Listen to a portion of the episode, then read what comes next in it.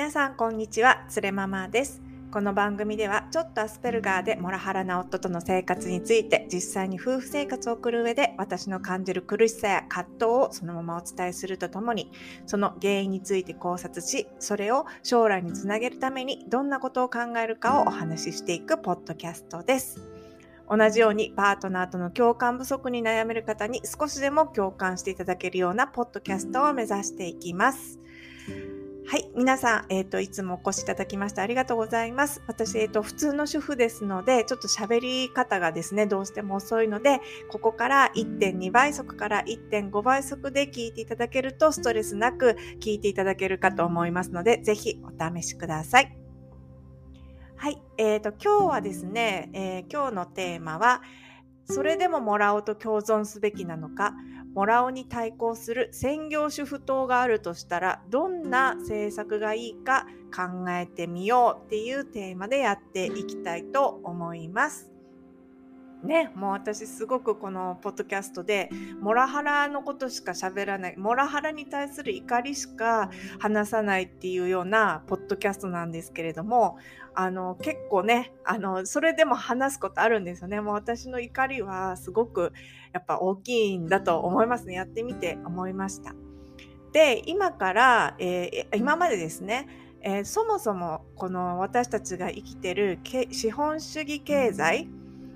っていうのはその私たちがやってるような家事育児っていうのをすごくあの軽視する社会になってるっていうことをお話ししました。ね、家事育児っていうのは無償労働ですよね。でその無償労働によってその旦那さんがご飯を食べて、えー、子供たちが学校に行ってその上で旦那さんが会社に行って、えー、お金を稼いでこれるっていう仕組みになってるのに私たちが家の中でやってる家事育児教育っていうのはその資本主義の尺度では価値があるものとして、えー、見なされてない。無価値のもの無意味のもの、えーと、ちち地位が低いもの価値が低いものとしてしか、えー、見なされてないっていうお話をしました。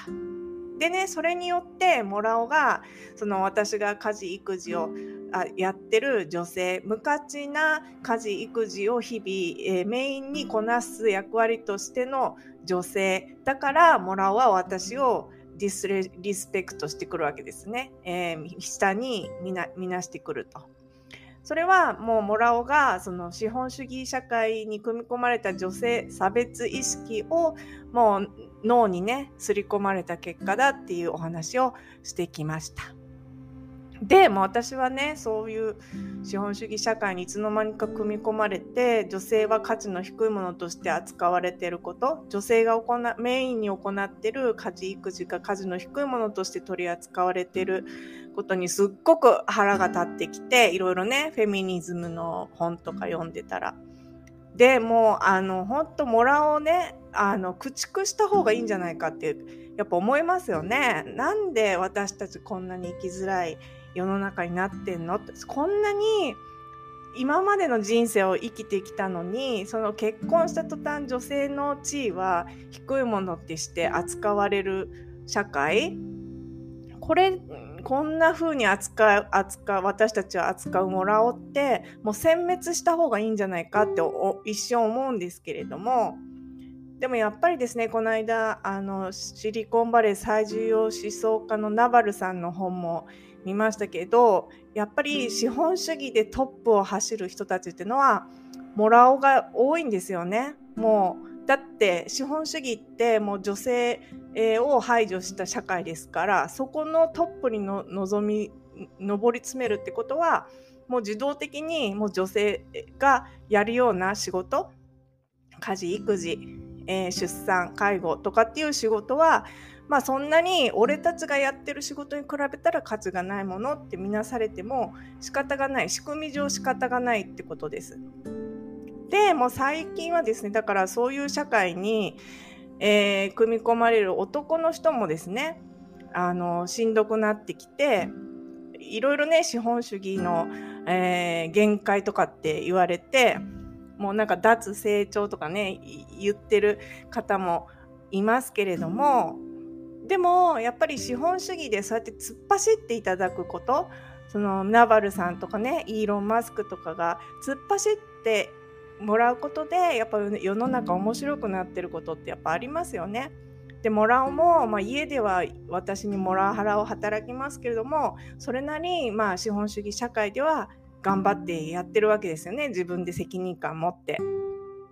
でだからそのモラオですねナバルさんとか、まあ、多分イーロン・マスクもね多分モラオだと思うんですけども全員殲滅しちゃうとそのインスタとかね YouTube とかあと Amazon の即日配達とかあとはねスペース X でロケットを作って東京ニューヨーク間が1時間で行けるようになるよっていうそういうね面白い構想もあのなくなっちゃうわけですよね。だからそのまあある程度ですね女性差別は許せないけどもやっぱりその将来のテクノロジーによるワクワク感って私たち主婦も享受してるものだからまあ何て言うかモラオのその資本主義での働き自体は応援したいかなとも思うんですよね。その資本主義でが生み出す価値とかテクノロジーそれはなんか私たちも、えー、応援するっていうかそうやってまあ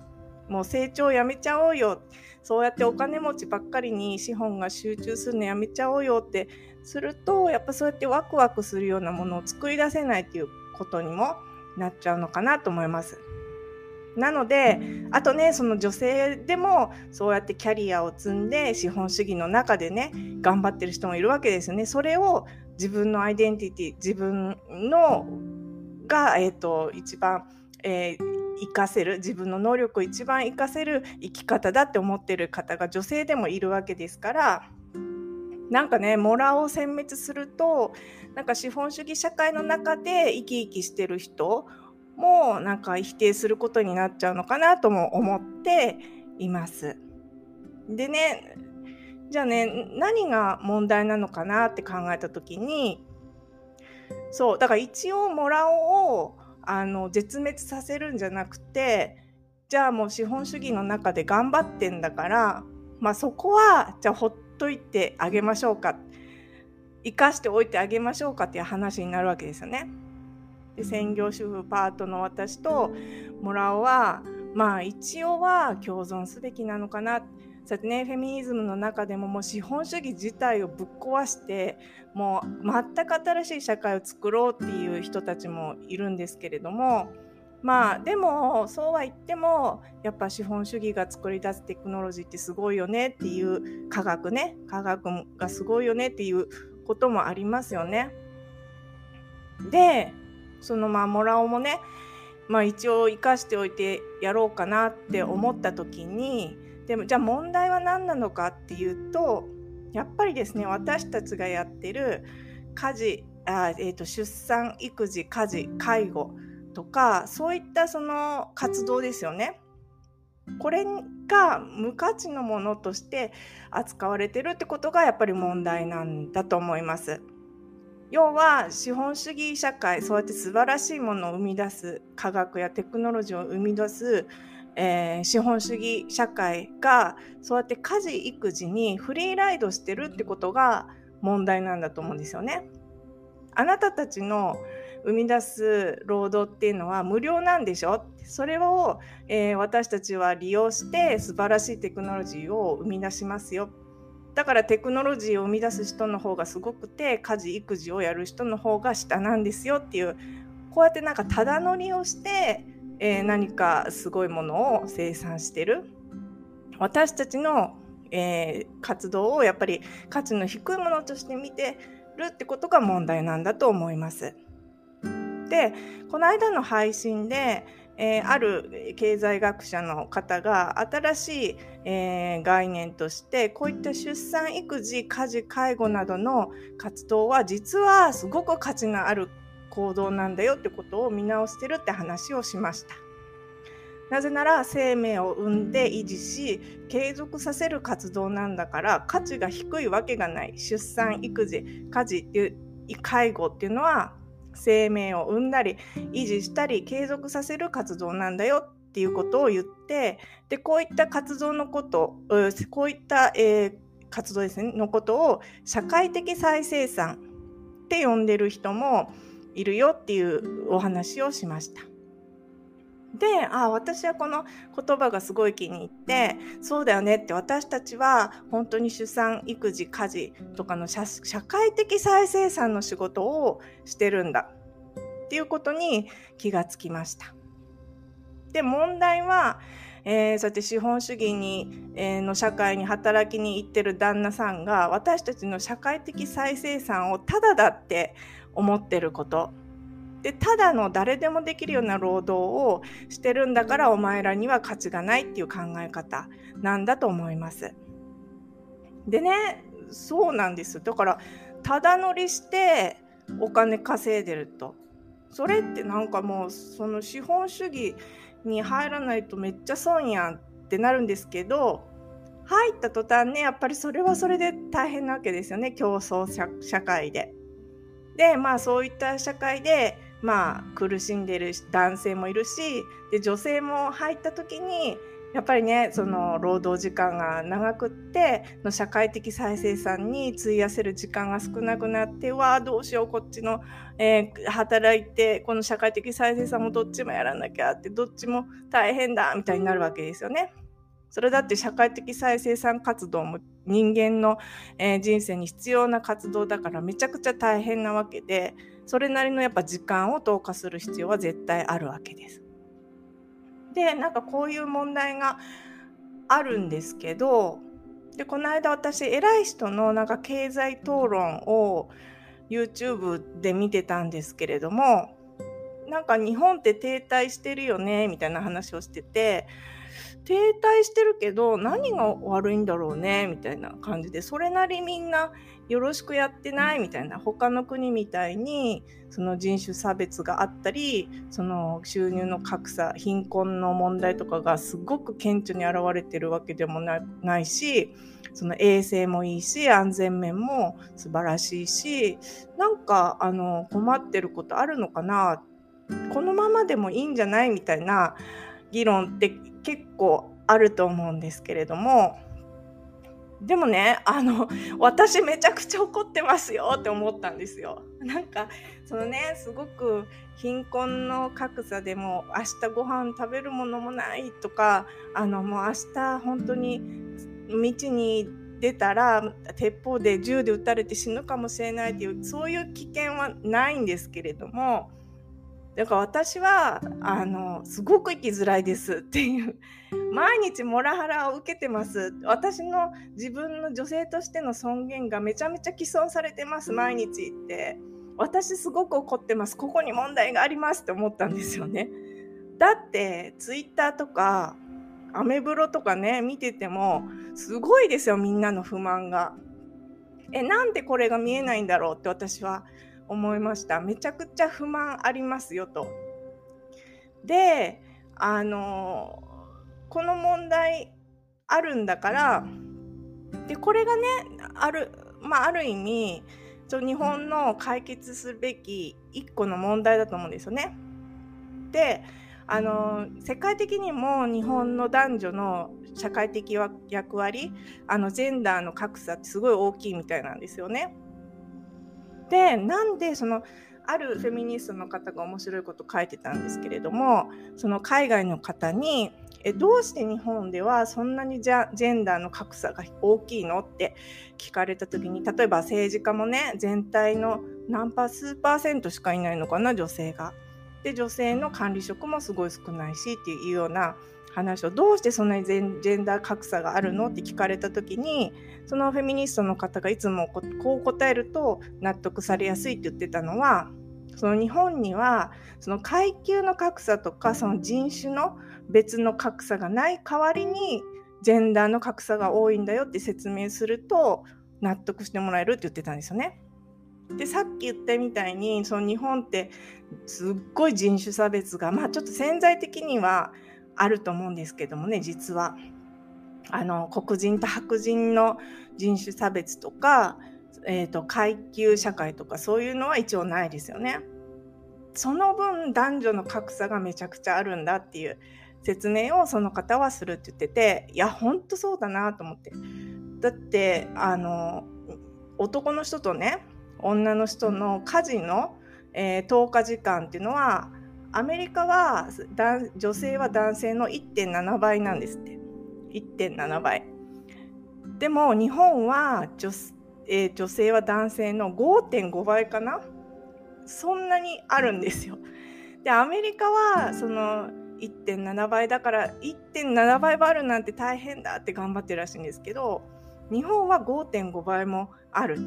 でそんなにねジェンダーの役割に偏りがあるってめちゃくちゃ問題じゃないですか。私だって毎日怒って毎日鬱っぽくってでアメブロの中でもねあのすっごい怒ってる人体調崩してる人いるのになんかあの何も問題ないって言ってるいや私怒ってますよっていうので例えばねでも絶対この問題あると思うんでしょジェンダー格差で日本の、えー、女性たちが辛い思いをしてる。でじゃあねどうすればいいのかななんかそのやっぱりね価値が、えー、可視化されてないってことが一番の問題の気がするんですね。出産育児家事介護とかの社会的再生産の価値が資本的主義社会に資本主義社会においては可視化されてないただのものであるって言われてるのが、えー、問題の気がします。だからそうは言ってもそのモラオをねと共存しなきゃいけないわけですよね資本主義のテクノロジーとモラオと専業主婦パート主婦が共存しないといけないとしたらじゃあどうするんだろうってでここが難しい問題なんだなと思って昨日お風呂入る時とあと今日お弁当朝作りながら考えてたんですけれどもなんか一個思いついたんですよ。で皆さんねその、えー、例えば専業主婦棟みたいなのを作るとしてね。まあこれもなんか不満がある時に、まあ、自分がどういう風にしてもらえたら納得するかなどういう社会だったら私は幸せな気持ちになるかなって、まあ、考えるもう一種の遊びなんですけれども例えば私が朝お弁当作りながら考えてたのがその専業主婦等を仮にできた時にやっぱりその資本主義で生んだ利益を、えー、社会的再生産活動に再分配する仕組みっていうのをやっぱ作った方がいいんじゃないかなと思ったんですよね。そのテクノロジーとか科学で生んだ利益を私たちにも渡してくださいと。あのこちとら出産家事育児全部引き受けてんですよってあなたたちのために。だったらそっちの利益をこっちに渡してくださいっていう仕組みがいるのかなと思ったんですよね。でその時にじゃあ旦那さんからその家事家事とか育児の、えー、貨幣価値を見積もって時給で主婦に渡すのかって言われるといやそうじゃないそれちょっと嫌だって私かねなんかちょっとそれってまあそれでもいいのかな？それでもいいっていう人いると思いますけれどもまあなんかそうやってそしたらなんかやっぱり男性から女性に下に見てるみたいな感じが受けるじゃないですか。私ちょっとそれ嫌だなと思ったんですよ。でじゃあどうするのかなって思った時にあともう一つはその例えばアメリカでなんかマイノリティへの政策みたいなのがあってで会社で女性かな女性をたくさん雇ったりとかあとはマイノリティの人種の方を雇ったりすると補助金が出るみたいなそういう仕組みもあるみたいなんですけれどもそれってあくまで資本主義の会社企業でマイノリティを雇うっていうことなので結局うんなんか女性がマイノリティであるってことは変わりないのかなと思ってじゃあどうやるのかなって思ってちょっと一個思いついたので、えーと、皆さんにあの言ってみたいんですけれども例えばその社会的再生産で今価値が低く見積もられてる活動って教育介護っていう分野があるじゃないですか。で例えばこの分野を社会的再生産事業みたいな感じでくくってでそういう分野にかかる事業を起こす時にですね事業を起こしますってなった時にで社,、えーと、社会的再生産にこれまで時間を投下しとたくさん投下した人が発起人になった時に国からたくさん補助金をもらえるってどうですかね。例えばその教育の会社やりたい。でこれって社会的再生産事業ですよね。ってなった時に専業主婦がたくさんこの会社の起業する発起人になったらその専業主婦ってそのやっぱり社会的再生産事業活動に投下した時間が多いじゃないですか。でそういう人たちが集まって会社を起こす場合には国からめちゃくちゃたくさんの補助金が出るみたいな感じってどうかなと思ったんですよね。でやっぱりそういう女性専業主婦の女性って私の周りって結構優秀な人多いんですよね。例えばデザイナーの人でなんかウェブデザインやってましたとかあとは学校の PTA にすっごく積極的に関わってますとかおなんかパン焼かせたらもうバゲットとかめちゃくちゃパン屋さんより売ってるのよりあの上手に焼けますとかであとはそうやって子どもの教育ねすごいやっぱクリエイティブな仕事ですよその今すごくあの経済の変化が目まぐるしい中でどうやって子どもを育てたらいいのかって皆さんすごく真剣に考えてると思うんですけれどもそうやって考えてる方すごく多いと。でそうやって、まあ、例えば専業主婦でなんかそうやって会社を起こすの難しいってなった時にその資本主義社会の方から人を借りてきてもいいんですよ。あのすごく教育分野で今まで実績ありますみたいな人を、まあ、借りてくるのはいいんですけれどもそうやって専業主婦も巻き込んで会社を作った時には、えー、たくさん補助金をもらえます。で例えばその資本主義から借りてきた人についてはその人の1人頭の補助金は少ないですと。ただ、えーと専業主婦を巻き込んだ場合にはあの補助金が多いと。でそうやって会社を作ってまあちょっとですね、まあ、ほんのちょっとずつ補助金で会社できるからもうなんか専業主婦の人でもそうやって1日ね23時間とかそこの会社で働いてでその補助金からまあお給料をもらうと。でもねすごくあの専業主婦とかクリエイティブな人多いと思いますから日々ね前頭前野を使ってえ子どもの教育とか家事とかねやってるのですごく多分1日に3時間そうやって働くのでもあのいいこといいものを生み出せるんじゃないかなと思うんですよね。でそうすることでその社会的再生産の部門に、えー、で起業して専業主婦をあのこう、えーと取り込んだ方が補助金がいっぱいもらえるから例えば IT 資本主義のね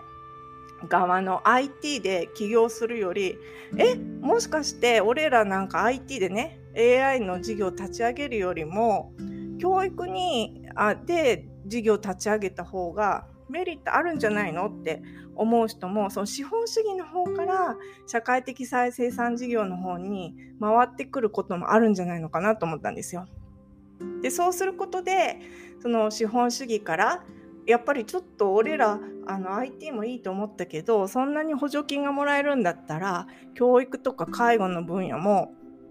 やってみようかなっていうような人が増えるのかなとか思ったんですよね。だからこの専業主婦を巻き込んで起業した時にその補助金が出るっていうのを証明するためにはその源泉徴収票に給与が少ない方がいいんですよ。あの今まで資本主義、えー、経済に投下した時間が少ないです。私は資本主義社会からは、えー、メリットをもらってません。そこではあの給料をもらってませんでした。その代わりに私は出産、育児、家事、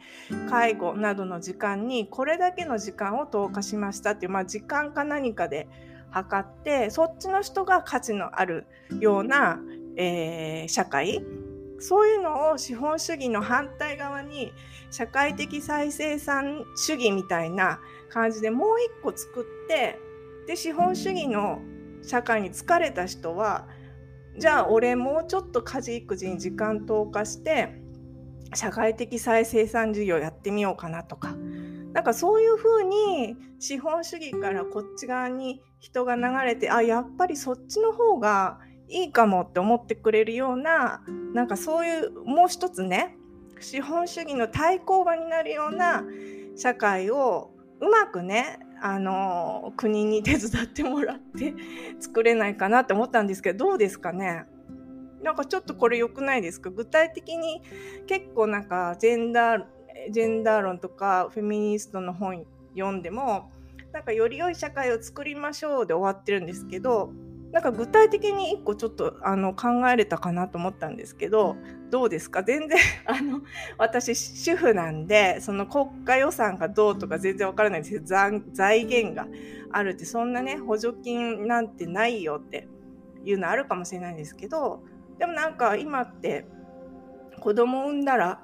何千万支給とかねあるじゃないですか。でなんかそのベーシックインカムみたいな議論もあると思うんですけれども、まあ、何もしなくても一定額もらえるよっていう制度もあると思うんですけどもでまあそれももらえばいいと思うんですけどもやっぱりね専業主婦もその日々やってる家事育児とかのねノウハウそうやって、えー、地域コミュニティを作るためのコミュニケーション能力とかねそういうのやっぱりもっと価値を置いて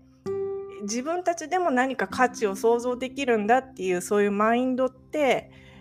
ベーシックインカムで何もしなくてももらえお金もらえますっていうそういうマインドよりももっとねアクティブなマインドになれるのかなとかとも思うんですよね。でね まあ一個そうそしたら社会的再生産事業にえー、関わるあの専業主婦が増えることによってね社会的再生産、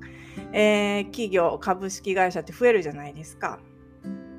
そしたらあのいつの間にかねあれ？なんか日本ってあのその管理職少ないけど政治家女性の政治家少ないけどなんか女性の起業家やたら多いなみたいな感じになってえなんでなんだろう？みたいな感じでまあなんか世界的標準としてはずれるかもしれないんですけれどもそのね政治家をもっと増やせとか資本主義の、えーと、管理職をもっと女性増やせとかそういうのからはずれるかもしれないですけどもなんか女性の起業家多くないみたいな。そんななんか新しい価値基準であのその世界がねあれって思ってくれるようなことになったらいいのかなと思いました。でね、今日これを一個ね、お弁当作りながら考えたんですけれども、あの、ちょっとどうですかね、皆さんぜひ感想、あの、あの、ポストしていただけると嬉しいです。全然ね、政治経済のことわからないので、あの、パッと考えただけなんですけれども、でもなんか、いいですよね。こうやってもし専業主婦が何か政策を掲げるとしたら、どういうことやるかなって、こうブレインストーミングで何かこうちょっとポジティブな気持ちになるのって良くないですか？で、ちょっと皆さんもぜひね、なんかいい政策思いついたらポストしていただいて、で、みんなで一緒ではに話しませんか？ね。じゃあ本日もね、えー、ご視聴いただきましてありがとうございました。ね、えー、モラハラに日々負けないで、旦那さんよりも豊かで幸せな人生を送りましょう。それではまた明日です。